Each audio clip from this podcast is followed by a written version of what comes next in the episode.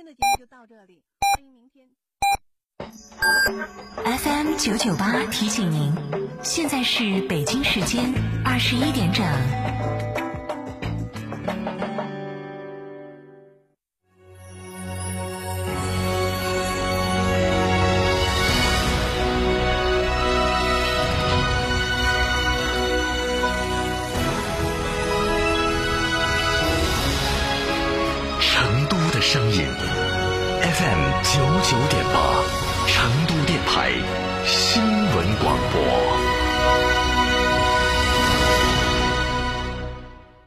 贷款手续代办服务要专业要靠谱，还要省时省心，记得找川柔，电话四个六四个五四个六四个五，记住专业贷款手续代办服务就找川柔，电话四个六四个五四个六四个五。代办手续代办服务要专业要靠谱，还要省时省心，记得找川柔，电话四个六四个五四个六四个五，记住专业贷款手续代办服务就找川柔，电话四个六四个五四个六四个五。新美式旗舰轿车凯迪拉克 CT 六限时特惠，二十九点九九万起，按揭购车更享三十六期零利率，更多购车惊喜就在武侯立交外侧，寻八五零二零六六六，成都凯迪，您身边的凯迪拉克。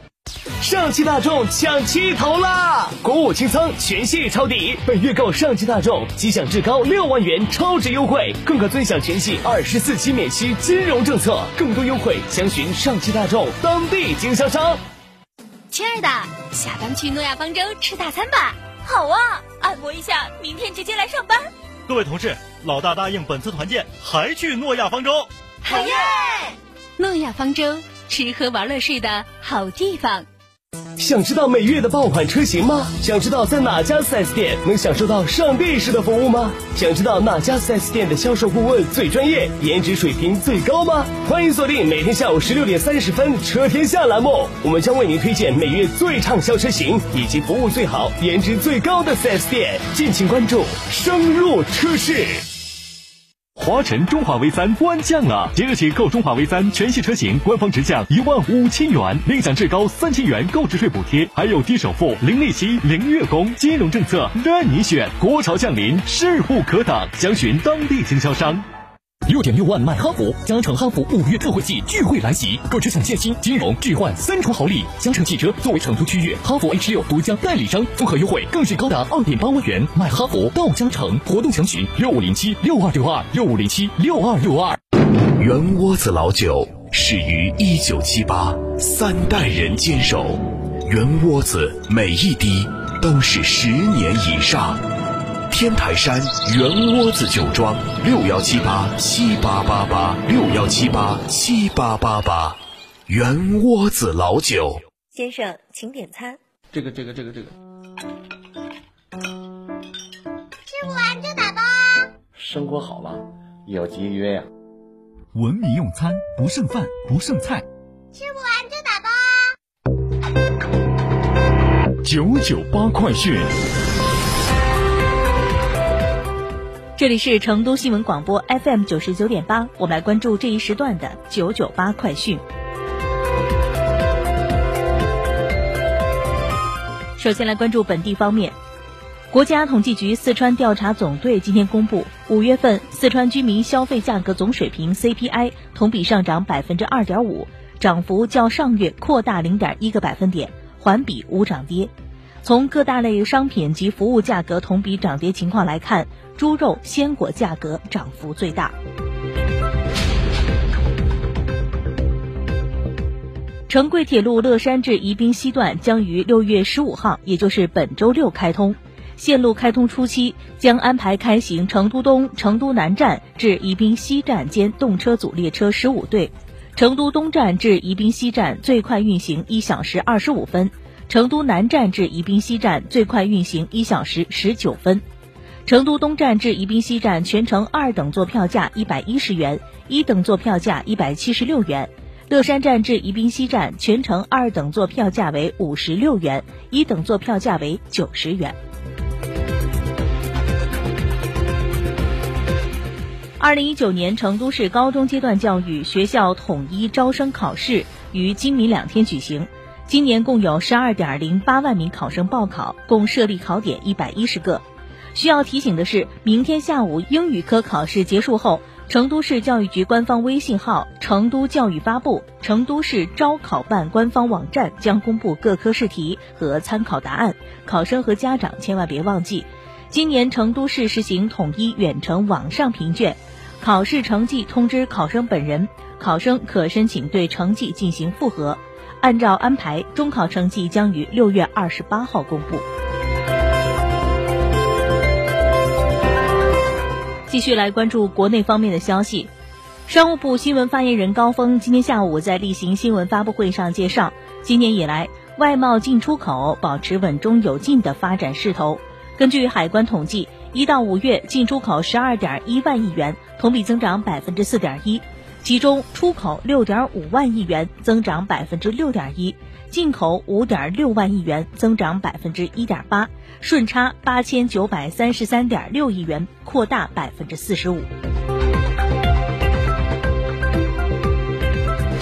中国载人航天工程办公室和联合国外层空间事务办公室十二号在维也纳联合宣布，来自十七个国家的九个项目从四十二项申请中脱颖而出。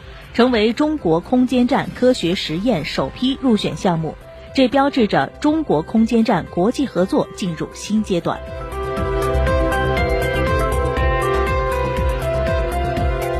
七月一号，国家市场监督管理总局、中国国家标准管理委员会联合发布的养老机构等级划分与评定国家标准将开始实施，这是我国发布的首个养老机构星级评定国标。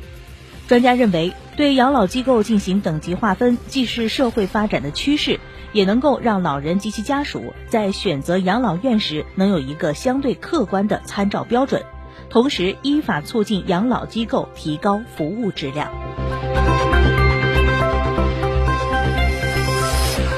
滴滴出行近日对外公开了一份《网约车物品遗失管理办法》征求意见稿，其中的一条规定引起了很多人的注意。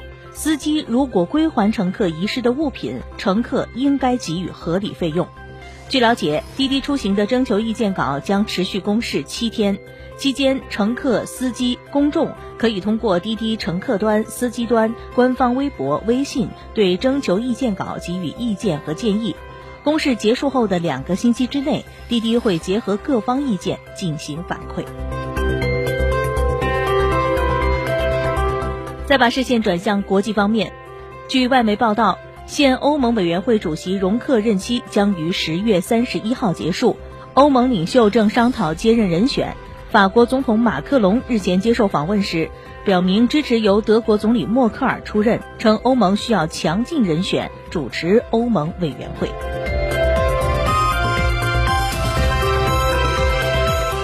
中新网消息，据外媒报道。法国总理菲利普六月十二号在国民议会发表就任以来的第二次施政演讲，宣布政府五年任期第二阶段的行动，包括减税、退休改革、失业保险改革、医疗协助生育等。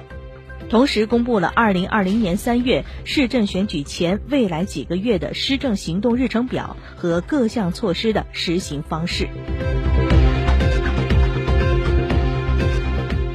中新网消息。